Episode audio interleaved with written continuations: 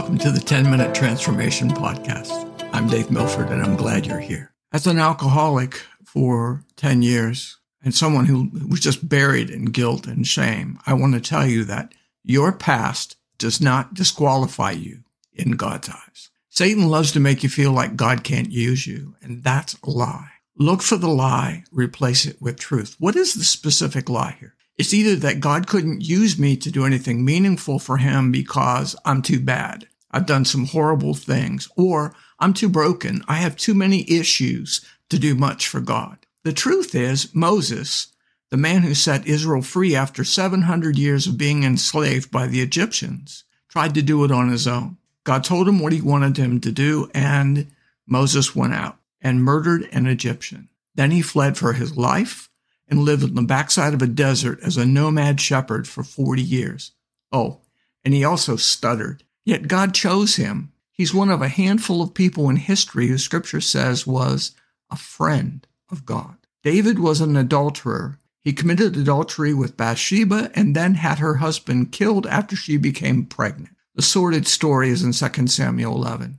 David repented and God forgave him. Despite David's sin, David is listed as a hero of our faith in, in Hebrews 12. God said David was a man after God's own heart. Paul.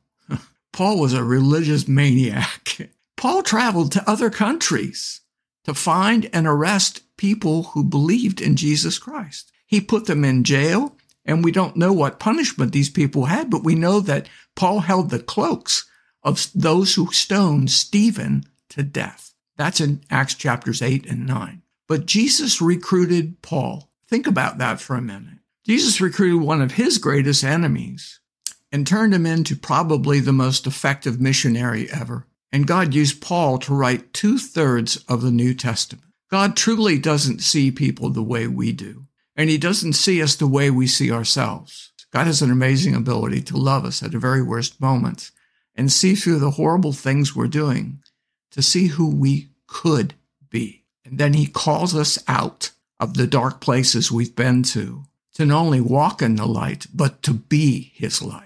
The Bible's filled with examples of God's amazing forgiveness and grace. Grace is the favor God gives us even after we've done horrible things. 1 John 1 9 in the New King James Version says, If we confess our sins, he is faithful and just to forgive us our sins and to cleanse us from all unrighteousness. He faithfully forgives us. Psalm 34 5 in the New Living Translation says, Those who look to him for help will be radiant with joy. No shadow of shame will darken their faces. Activation. Truth ignored is truth forgotten. We need to do something with the truth that we learn and we have in our lives. Let's activate this. Let's make this real in our lives. So the first step is declare this with me. Say this out loud and mean it. It's true. God uses broken people. God heals, forgives, and restores. If God could use Moses, David, and Paul, he can use me. I'm forgiven. I have no guilt. I have no shame. Jesus washed away every bad thing I ever did. God will use me. I will complete God's plan for my life. Thank you, God.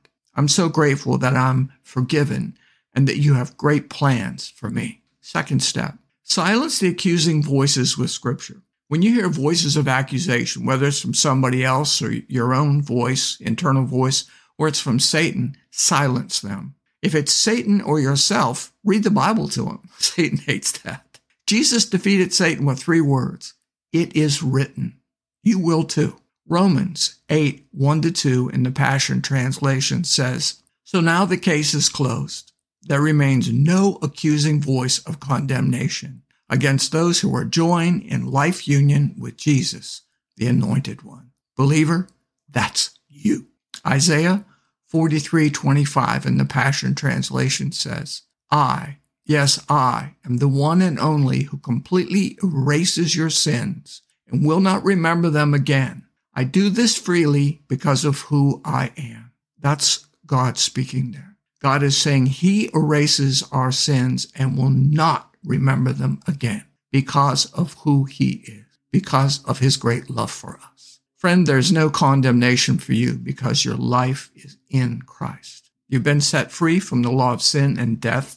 You are under Jesus' grace, and your sin is forever covered by his blood. When God looks at you, he doesn't see the sin of your past. He sees you with the righteousness of Jesus Christ. He sees the perfect performance of Jesus, the perfect life of Jesus. You are the righteousness of God in Christ Jesus. 2 Corinthians 5:21, the Passion translation. For God made the only one who did not know sin to become sin for us, so that we might become the righteousness of God through our union with him. When you became a Christian, your life was forever joined with Jesus' life. Jesus paid the price for your sin on the cross.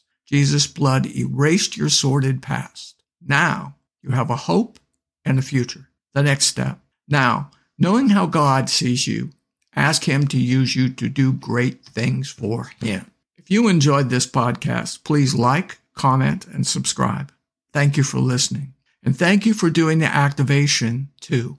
Let God transform you into a new person by changing the way you think. Romans 12:2, New Living Translation. Until next time, God bless.